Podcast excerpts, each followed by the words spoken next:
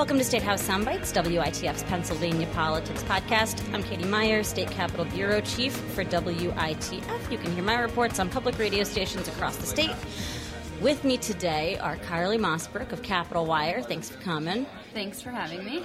And Liz Navratil of the Pittsburgh Post Gazette and Philly Inquirer. Thanks for having me. Alrighty, guys. So this is also like the youth delegation of the newsroom, which is fun.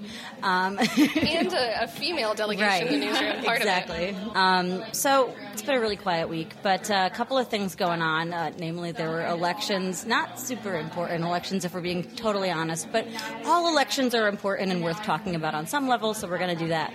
Um, it was all judicial races. Um, you know, there were some mayoral races around the state, but we'll talk about the statewide ones. Uh, two, one seat for the Supreme Court, four seats for the Superior Court, two seats for the Commonwealth Court, and then some lower courts. I think that was and all correct. some retention right? races for various yes. folks. Yep. Yeah, yeah, some retention races, which I think everybody was retained who wanted to be. Yep. Yes.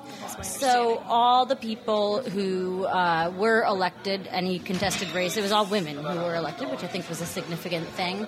Uh, this election was also seen as a pretty good one for Democrats. Um, you guys both covered that. I mean, did you have any like major takeaways from what happened?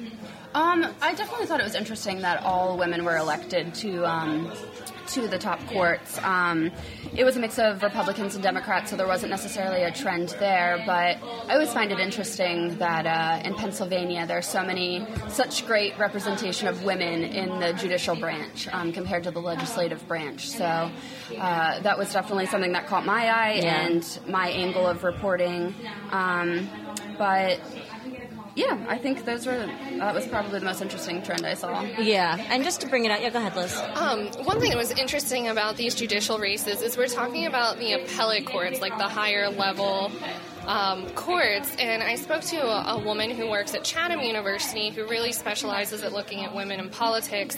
And she had pointed out that this isn't necessarily new at those court levels that women are taking away these races. But we talked about how that really hasn't translated to, say, the legislature, where women are still by far the minority. Yeah. Or even to the lower, like the common pleas courts, and the magisterial district courts that are really hyper locally focused. Yeah, that's interesting. Did it was was there any idea of why that was? There are a lot of different theories on that. Um, apparently, there are some political psychologists who have actually put out paperwork that shows that voters might have a positive stereotype of women um, that benefits them at some of these judicial races in the sense that they tend to be seen as more fair or more just by some segments of the population.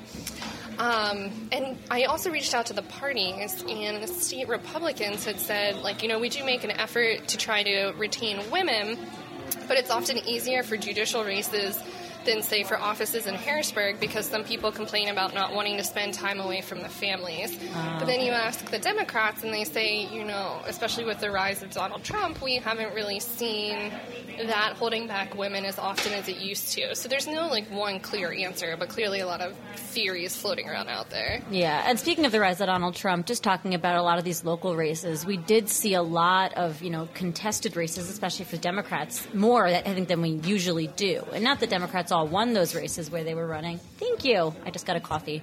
But uh, uh, not that Democrats all won, but there were more people who were filling in these ballots than there have been, in, especially in off-year elections. So uh, I think that's a significant thing to point to. And then broadening it out because we heard a lot. Um, I think anybody who's listening probably kind of got this sense of like the narrative. There's always like a quote unquote narrative that emerges from these things. And after this one, it really was that like Democrats had done very well. Um, they got a couple, you know, big gubernatorial races in New Jersey and in Virginia. Um, I mean, it's early to say, but like, do we think that that actually does have a bearing on like the gubernatorial race we're expecting? I mean, I think it's definitely a factor people Yeah. are talking about. Like, if you look at some of the local races, there were some in the southeastern part of the state that went to Democrats that people didn't necessarily expect to go to Democrats. Yeah. Or if you look in Pittsburgh's local elections, there were a couple that actually went to Democratic Socialists of America, which I think shocked a lot of people. Yeah. Um, That happened in Virginia as well. There was one that got elected to the House of, I think, delegates, they call it in Virginia. Yeah. Right. I think we saw a lot of diversity in this election across the country. Yeah. I mean, we saw some of the first transgender politicians elected to office. Um, we saw uh, a Sikh um, uh, politician as well. We saw lots of women. Um, uh, diversity in Virginia. There was um, a few Hispanic women that were elected to office. I think that there was some surge of, you know, kind of branching out and, and uh, recognizing different cultures and different people um, this election season. And, and, and I, I'm curious to see if we'll see that next year as well. Yeah, absolutely. We also, to just, I think it's important to note, Larry Krasner got elected DA of Philadelphia. He's a real a liberal Yeah. activist, really. That's he was like an activist type lawyer, um, and people had seen him initially as a long shot candidate, but he took it away. Uh, so, uh, an interesting election. Sort of. I mean, I think it just people are already looking ahead to next year, seeing how this factors in for next year. Obviously, so much could happen before then, but uh, you know, we'll be watching. We're going to start seeing a lot of polling coming out on this stuff as well in the next couple of months. So. That's something to watch. And speaking of next year's election, we had a little bit of a development with this last week. Liz, you and I were there uh, yesterday morning. Uh, Scott Wagner announced himself a running mate. Why is that unusual? So in Pennsylvania, we technically vote for the governor and the lieutenant governor separately in the primary. Um, Scott Wagner came forward and said, "Hey, I'm running on a." I guess they described it kind of like a combined ticket Yeah. um, with Jeff Bartos, who is a guy who has been known, as far as I understand, within Republican circles, but who hasn't run for office before this year. Um, he was running for U.S. Senate and dropped out to run as lieutenant governor. Yeah. So that was a surprise. it was a surprise. Well. And he also did. He like made a point of saying, "I'm not doing this just to clear the field for Lou Barletta, who's running for Senator Bob Casey, a Democrat's seat uh, in the U.S. Senate." But uh, I mean, it does kind of do that, and he acknowledged that this does kind of clear Barletta's way for contesting Casey, sort of a unified GOP opposition to Bob Casey. Um, so then, kind of going into so Scott Wagner. I don't know if I introduced him properly, but he's a conservative Republican senator. He is running for governor. He's really kind of emerged as the leading GOP senator, almost just uh, or GOP challenger to Wolf, just kind of by process of there's not a lot of other people. We've got Paul Mango running against him. We've got what's the lawyer's name? Ellsworth. Laura Ellsworth, yes. Yeah. She's well known in conservative circles, but again, not super well known outside of them. Um, so, and we're still waiting to see if House Speaker Mike Turzai is going to throw his hat in. I think that'll be interesting. Yeah, I think He did. I think that'll like, be his. tease a major announcement on a Twitter account. Yeah, or he's- maybe it wasn't him tweeting, but somebody on a Mike Turzai Twitter account. Yeah. whether it was him or somebody associated with him. Right. Or So, I mean, you know, God knows if Mike Turzai is going to run, but um, he may. So that'll make everything more interesting. But right now, Scott Wagner has been the loudest Republican voice, and so him picking himself a running mate, kind of, you know, it, it's a new development in the race. Um, but what was really interesting about, uh, and, I actually I should finish introducing him. So he's a made his money in the trash industry. He's from York County, as is Governor Wolf. They're both actually private industry people. Wagner touts himself as a self-made businessman, and that's where this kind of gets interesting because Wagner has been compared to Donald Trump pretty frequently, um, and he's embraced that to a certain extent. He's been very openly admiring of the president. Um, he had an, an interesting tone that he took, I think, uh, in this announcement speech, Liz, right? Yeah, I think a lot of people um, left his announcement press conference saying, "Oh, that wasn't quite what I expected." Right. Um, so Scott Wagner is a guy who very early on in his campaign was introduced at a rally as quote Donald Trump light. Um, which is an idea that I think has been repeated off and on since then, and the idea that a lot of people compare him to Donald Trump. So I flat out asked him, um, you know, keeping in mind these Democratic wins this week and the comparisons to you and Trump, are you concerned about what this might mean for your campaign? And he started off by saying, you know, those are other states, this isn't Pennsylvania. And then he rattled off some differences between him and Donald Trump, saying, you know, Donald Trump came to D.C. sort of cold without the political experience. I've been in Harrisburg three and a half years. He says, you know, Donald Trump is a New York real estate guy, I'm a York County guy. Um, so he sort of did make an effort to show he's not a clone of Donald Trump. Yeah. But then at the end, another reporter asked him, okay, if you do win the primary, would you like to see Donald Trump come to Pennsylvania to campaign for you. And I believe his exact words were proud and honored. Um, and then he made a point to say that he supports some of Donald Trump's positions on issues like North Korea, for example. And he actually said something to the effect that Donald Trump wants to make America great again, and I want to make Pennsylvania greater again. Um, so he's sort of borrowing from Donald Trump's campaign lines. So it's this really interesting dance of, you know, still being a strong, ardent Trump supporter, but also not wanting to be 100% the clone of Donald Trump. Right, right. And I think that was different from some of the stereotypes that exist, accurate or not, um, about Scott Wagner. Right, right. And yeah, were you going to say? Yeah, I think that a lot of people compare Scott Wagner to Donald Trump um, merely for the fact that he, he's a Republican and he goes against the grain of the you know of, of government. He Yeah. goes against the status quo. He thinks that things that I would say he, he he thinks that we need to drain the swamp. Yeah, he, and he Um, said that. and, and he's yeah, and he said that. So he's definitely picked up on a lot of the same rhetoric that Donald Trump has, but you know he does have that political experience. He won a special election and then was then reelected to the Senate, and he's made a name for himself. He definitely has, and I I think that there are some differences between them, but in the current political climate. You know, there, there are going to be a lot of comparisons. And Yeah. I think the Democrats, a lot of the time, they push that um, as maybe a way to you know, turn some people against him. Um, but I think I think we'll see as uh, his campaign kind of gets rolling a little bit more what his policy initiatives will be. I think I think they'll kind of become more clear as we go forward. Yeah. He is a guy who seems to have a support of a lot of other conservative senators Yep. in Pennsylvania. So he does have this sort of little supportive group who you'll see some of them from time to time at his campaign rallies, which I'm sure you see the same thing from other candidates Sure. across the aisle as well. Um, But yeah, you know, Senator David Argall, he's sort of a prominent uh, conservative senator. He's been supporting Scott Wagner for months. He And was uh, at his event yesterday. He was at the right? event yesterday. Yep, and we've seen some other ones. A lot of the very again the conservative wing of the House and in the Senate um, seem to be backing Wagner, although there haven't been a lot of specific endorsements yet. But um, I do want to just one last point on this because I think this is going to be something we hear about a lot more. It's um, you know how broad a base these guys need in order to win uh, a statewide election in Pennsylvania, and you see this in a lot of states. People who go on the Trump line very strongly, I think there. People say there may be a ceiling for them for how much of a vote that they can get because Donald Trump his approval ratings hovering below 40% right now.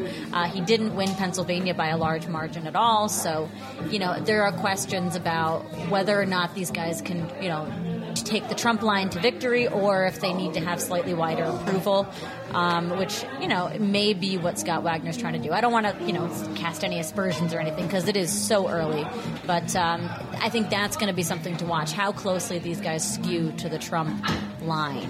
Yeah, and definitely. that's a question everybody who's doing a national race or a statewide race Right. is thinking about right Exactly. now. That's been really tough for the GOP. All right. So that's races. You're going to hear so much more about those that you're going to be sick of it. So we'll cut it off there Yes. for now. The election season never ends. it's never ending. Um, all right, so Carly, you've had a really interesting story that I've been like asking you about for two weeks. I feel like now because I just think this is the most ridiculous thing. Um, but so the severance tax, and uh, for background, if you're not familiar with the severance tax, uh, lawmakers have been trying to get this thing over the finish line for a long time. It's supported by Democrats and a bunch of moderate Republicans. It would put an additional tax on the oil and gas industry on gas extracted from the ground. We already have an impact fee on wells drilled, so this would be a new thing. Um, it's very, very strongly contested by a lot of Republicans, conservative ones, especially House Speaker Mike Turzai, especially, especially. Um, and it finally got through a committee after literally years of them trying to do it, right? Yeah. And so now, what's it doing right now? We haven't seen it again. Yes, we haven't seen it quite yet, but we may. Um, it's a big may. um, it's a possibility. Uh, it is currently on the calendar for when the House returns to session on November 20th, two days before Thanksgiving. Um, but they will only be in session for two days, and so we're kind of wondering will they be able to tackle this? We know that, um, well, we, we, can assume that there will be a lot of debate on this tax um, because it has been such a controversial issue over. Geez, you know, I've been in the Capitol a short amount of time, but I've heard that this has been, you know, over a decade. This Yeah. has been in the making, and um, one of the most interesting things that I have found is there are many, many, many amendments to this bill. How Um, many amendments, Carly? well, last count it was more than 370. So that's a- that's a lot. Yeah, I haven't uh, I haven't refreshed the legislative page to uh, see what new ones have been added because I've been trying to just you know get through all of those. It's about 1,900 pages plus of uh, of amendments. Some of them are longer than others. we just Um, have to give Carly credit because literally for the past was it two weeks now, Yeah, you've been going yeah. through 1,900 pages of amendments. Yeah, it's been interesting. It's it's um, I don't know. It's it was kind of like an interesting activity and just seeing um, what people want. Yeah. Um, a lot of the things aren't even related to the severance tax. Um, some things are. So it's interesting to see how they want certain things to be tweaked within the legislation that currently exists, um, and what other broader tax changes they would Yeah. like to see. I ended up categorizing them. You know, I had to go through and come up with some sort of system, and so I have the severance tax related um, amendments, and I have the non-severance tax related amendments because it's a tax code. Other things can be included, Right. And, so I do um, want to say, so like when you have this many amendments on a piece of legislation, like, you know, there is, you get a sense that it's for a reason. Um, a lot of people are saying this is just going to slow the bill down, right? Is that, I mean, kind of what you've taken from this? Yeah, yeah. I um, I definitely have spoken to one or two um, House Democrats who have said that this is definitely to kill the bill. Yeah. That a lot of the things that they're hoping to include are things that would turn everyone against it. And um, and then you know there's obviously a lot of lawmakers that just want to make it better, or you know this is a tax code bill, so they want to go beyond that and change other things within the tax code that they think is important and will help Pennsylvanians. So there, it's kind of both. It, it's Yeah. hard to tell, and you, you know it's hard to judge people's motives. Um, they haven't caucused on this yet. We don't know. Uh, you know, I've talked to a lot of the sponsors, and they've told me why they've introduced this. No one's going to come out right and say, "I'm doing this to kill the bill." So it remains to be seen. But there's a lot of different interesting things in it. Um, just to run through a few. Yeah. Um, I was shocked at some of them when she was listing them off the other day in the office. So brace yourselves. Yeah, those are some weird ones. Yeah, I mean, I mean, right off the bat, I guess some of the ones that you could expect um, are ones that would would repeal the impact fee currently paid by natural gas producers if the severance tax is imposed. They think that it is, you know, burdensome to have both, and so if the severance tax were to go through, there are certain amendments that would then um, dissolve the impact fee. Which I assume municipal governments will not be a huge fan of. Right. Um, and there are other ones. Um, I know when there was another severance tax bill that was moving through the House before, that when it reached the House Environmental Resources and Energy Committee, that um, there was an amendment to the bill that was approved that would just change the name of the um, impact fee to a severance tax. Well, that's in here too. we have that effort again because uh, one Democrat at the time called it a rebranding exercise. So, I mean, call it what you will. Yep. But um, there's another amendment that um, you could expect in most legislation that um, that says that if a court rules that the um, severance tax is unconstitutional, um, that producers who paid the severance tax will um, be reimbursed with an extra five percent interest on top. Ah, that'd be so much money. yeah, that would be a lot of money to pay back, I assume. But Oh my um, God. and other ones have severability clauses um, that if the um, if the severance tax is voided, that other provisions would then dissolve as well.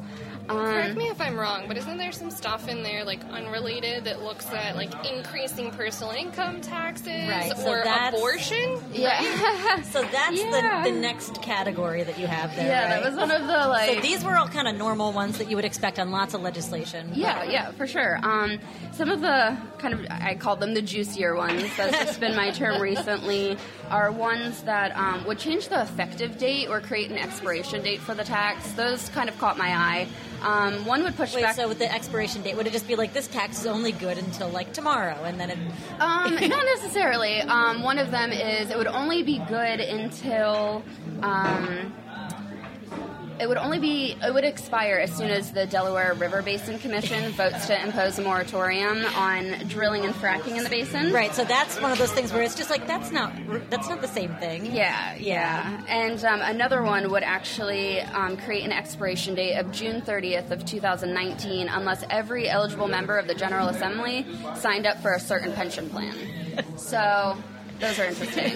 but um, I think the uh, effective date was one of the ones that caught my eye. It's an amendment that would delay the effective date so no one would have to pay the severance tax until the state bans abortions after 20 weeks. Right, which is um, fully related to taxing the oil and gas. Oh, of course, of course. Oh um, I, you know, that was an effort that had been, you know, moving through the Senate earlier this session. They're trying to reduce it from 24 weeks to 20 weeks. So clearly, someone thinks that this is something that they want to include in the severance tax. Right. Um, there are and oh my gosh, so many other ones. I don't even. It's hard Again, to know we're where talking to start. about over 300 amendments. Yeah, right? yeah. Some of them would reduce the tax over time. So you know, whatever the rate is currently, in five years it would decrease. In 10 years it would decrease. 15 years. There's a lot of different variations, and that's something that I found. A lot of them are kind of repetitive with just simple changes. Keeping um, track of when this would be effective sounds a little like trying to gauge when the produce in your fridge is going to go bad. Like. Yeah, it's a good way to put it. Yeah. Um, one of the ones I found especially interesting is one that would um, provide local governments the authority to approve the severance tax.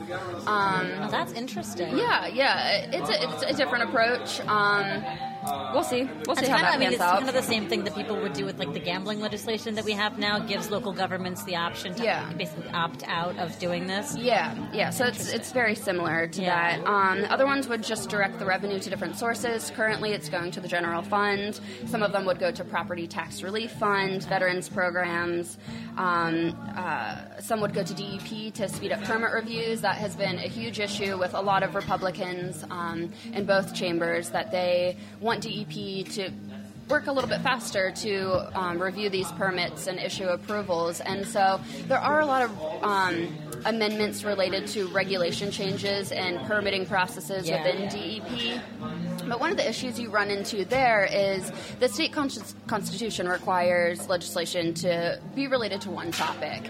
And um, so the speaker, you know, technically has the authority to rule a lot of these amendments out of order. Um, it's always a possibility.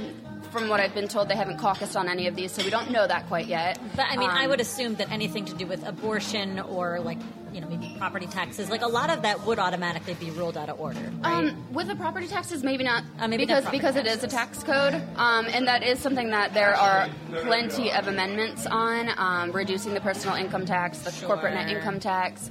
You know, creating exemptions within the sales tax for Christmas trees, for guns, for oh my gosh, there's so many. Um, I, those are the two on the top of my head. trees, for my Christmas goodness. trees, yes. Um, There's got to be an interested party somewhere. yeah, yeah. Did you find out who inserted the Christmas tree clause? Is it possible to trace that back? I mean, I don't know of any existing bill that switches Christmas tree. Yeah, um, the name is not coming to me at the moment, but Right. I'll get back to you. Well, I, lot have someone these- on. I have someone in mind, but I don't want to. I don't want to misspeak. Right. So no, that's and you. Carly's going to have a story out on this Yeah, in which she's week. talk. She's working on talking to a lot of these lawmakers about why they put these in. So if you're looking for that component of the story, it's coming. I think definitely read her story on Capitol Wire. Subscribe to Capitol Wire Yes, if you don't please, already. Please do. a plug for Capitol Wire. They do great work. Um, but so yeah, okay. So moving forward now, a lot of these may be ruled out of order. Probably not the tax ones, but like stuff about abortion, maybe about the Delaware River Basin, that kind of thing. So I mean, you know, what's the process going forward? Um, well, I mean, it really remains to be seen if they take this up. This could, you know, this effort that I put into this could really be pointless um, if this never comes up. Which, you know, uh, that's fine. I'll, I'll take it. But the first or last time a journalist does that. It'll be a lesson learned. Um, but uh, but yeah, so I guess we'll see. Um, you know, they come back to session November twentieth. They're in for two days, that Monday and Tuesday. Um, they could you know try to buckle down and, and get to this. House Republican leadership is not a fan, and they will have to be the ones to call it up. So that kind of remains to be seen. But when they do bring it up, it will definitely be a matter of caucusing on it. Yeah. Maybe trying to narrow these down to things that you know people have a lot of support for. Yeah. Um, and then just getting on the floor and really spending the time debating it. I think it's going to be a very a very long process. Yeah, and I think the point of like we're concentrating on this right now because I want to like bring home the fact that this is not an easy bill to pass. It's never going to be an easy bill to pass. And even so, once we get through all these amendments, there are additional problems, and we kind of touched on this, and I think we've talked about it in previous podcasts. But when we vote on the severance tax, we never just vote on the severance tax. We vote on, as you mentioned, permitting changes that go along Yeah. with that. A lot of Republican votes are incumbent on the fact that these permitting changes are in there, and a lot of Democratic votes are incumbent on the fact that the permitting changes are not there. Yeah. Um, a lot of what you know, the Senate passed a severance tax bill that would have basically outsourced uh, a lot of environmental permitting to like literally outside agencies and not had the state do it anymore. People hated that. Yeah. Democrats did anyway. Yeah. This is an issue where I would say if you're really interested in learning how your local person votes on it, I would encourage people to look at more than just the vote and to see if their particular people have made any statements as to why they voted that way. Yeah. Because there might be some people who are very strong for a severance tax, but who think the changes in environmental regulations or in permitting would make it even worse Right. or have worse Yeah. impact. Yeah, it's And- not a straightforward issue. No. Yeah, and like you said, the Senate, as part of their revenue package to close out the budget um, earlier this year, um, during the summertime, they had they had um, those regulation and permitting changes within their severance tax portion. Right. And one thing I had spoken to ad- environmental advocates about was the fact that does that go against the state constitution regarding the one subject rule? Yeah. Um, because you're talking about a tax and then you're talking about regulations for a, a state agency. And with that legislation, it was the passage of the severance ca- tax was contingent on those regulation changes Right, happening. yeah. But someone could have challenged it in the courts. I mean, we won't know. Obviously, Well, and I'm sure if that had gotten that, if, if that had gotten further, it would have been challenged in the courts. Yeah. 'cause everything is challenged in the courts, but Yeah. it's controversial. Um, and then yeah, that we also get into the fact that like this bill, that the House's version of the bill that they have in play now doesn't include permitting changes, but a lot of people vote on it like it does because they assume those are going to be added later. We saw um, an effort to discharge a previous version of the bill onto the House floor. Didn't include permitting changes, but a lot of people voted no on it just because they knew those were coming. You know what I mean? So, I mean, this is just.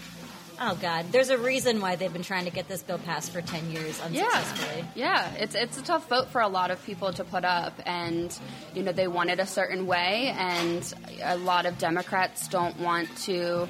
Um, they don't want to kind of cave on just allowing these regulation changes to happen because they, they really believe that these are damaging to the environment that there are going to be some bad outcomes from it. So it, it's it's it's uh, I do not envy them. I do not envy them at all. It's a challenging uh, it's a challenging issue to take on. Yeah. All right. So I hope that gave somebody a sense of like how convoluted state government can get sometimes, and Yes. uh, maybe I don't know. I don't want to say self-defeating, but self-defeating on uh, getting issues done. It can be at times. Um, Yeah, they're making law for millions of citizens, you know, like they, they want to do their due diligence. Some of them have priorities that differ from others, and it's it's a process. Sometimes it's hard to, you know, be a witness for, but well, again, big shout out to Carly for literally going through hundreds and hundreds and hundreds of pages of documents. Yeah. Last couple of weeks. there's some fun ones. So look out for my story. There are some uh, even better ones that I, I hope people will maybe take notice of. Yeah, and we'll hear some nice rationale for some lawmakers about why they put abortion into a severance tax bill. All right, anything you guys are looking at in the next couple of weeks? The Thanksgiving holiday. I'm excited for that. No, my focus is mostly on following this. Um, there are some Senate meetings next week that are happening, um, some PASSHE related um, hearings, and uh, yeah, I guess we'll kind of see what their game plan is next week. Oh, It'll the be state, yeah, higher education. too to see. I think some people are starting to view next year's election year as starting to gear up now that we're days, less than a week past the most recent No, election. 2018 elections have started. Right. Um, Madeleine Dean, who I think some people view as sort of a little bit of an up and comer in the House, has expressed some interest um, at looking at whether she would potentially run for lieutenant governor. Says that she hopes to have a decision by December 1st. Wow. Um, there's, of course, the Mike Stack question? Right. Will he current, current lieutenant governor. will he attempt? Will he not? Um, there have been rumors of some other candidates, so we'll see who who comes or doesn't in the coming weeks. But Yeah. I think in the political circles, the next election season has begun. Oh, for sure, for sure. And thankfully, we have closed out the budget for this year, so we have a few months to, to wait for the next one. It's, it's only three, but we will uh, we will enjoy that Stay time. tuned for that. It's Like, coming. Yeah, and we're constantly picking through like little nuggets that are within the budget that recently passed. Yeah. Um, so look out for those Yeah. too. We're still waiting for some revenue components to come in. Gaming's still up in the air. A giant borrow from the state is still kind of up in the air. So stay tuned. Whenever we figure out what's happening, you'll you'll know about it. yeah, yeah, you just roll with it. All right, guys. Thank you so much for coming on. I uh, really appreciate it. Again, Liz Navratil, Pittsburgh Post Gazette, Philly Inquirer, Carly Mossbrook with Capitol Wire. Guys, have a good weekend. Thank you. I You too. appreciate it.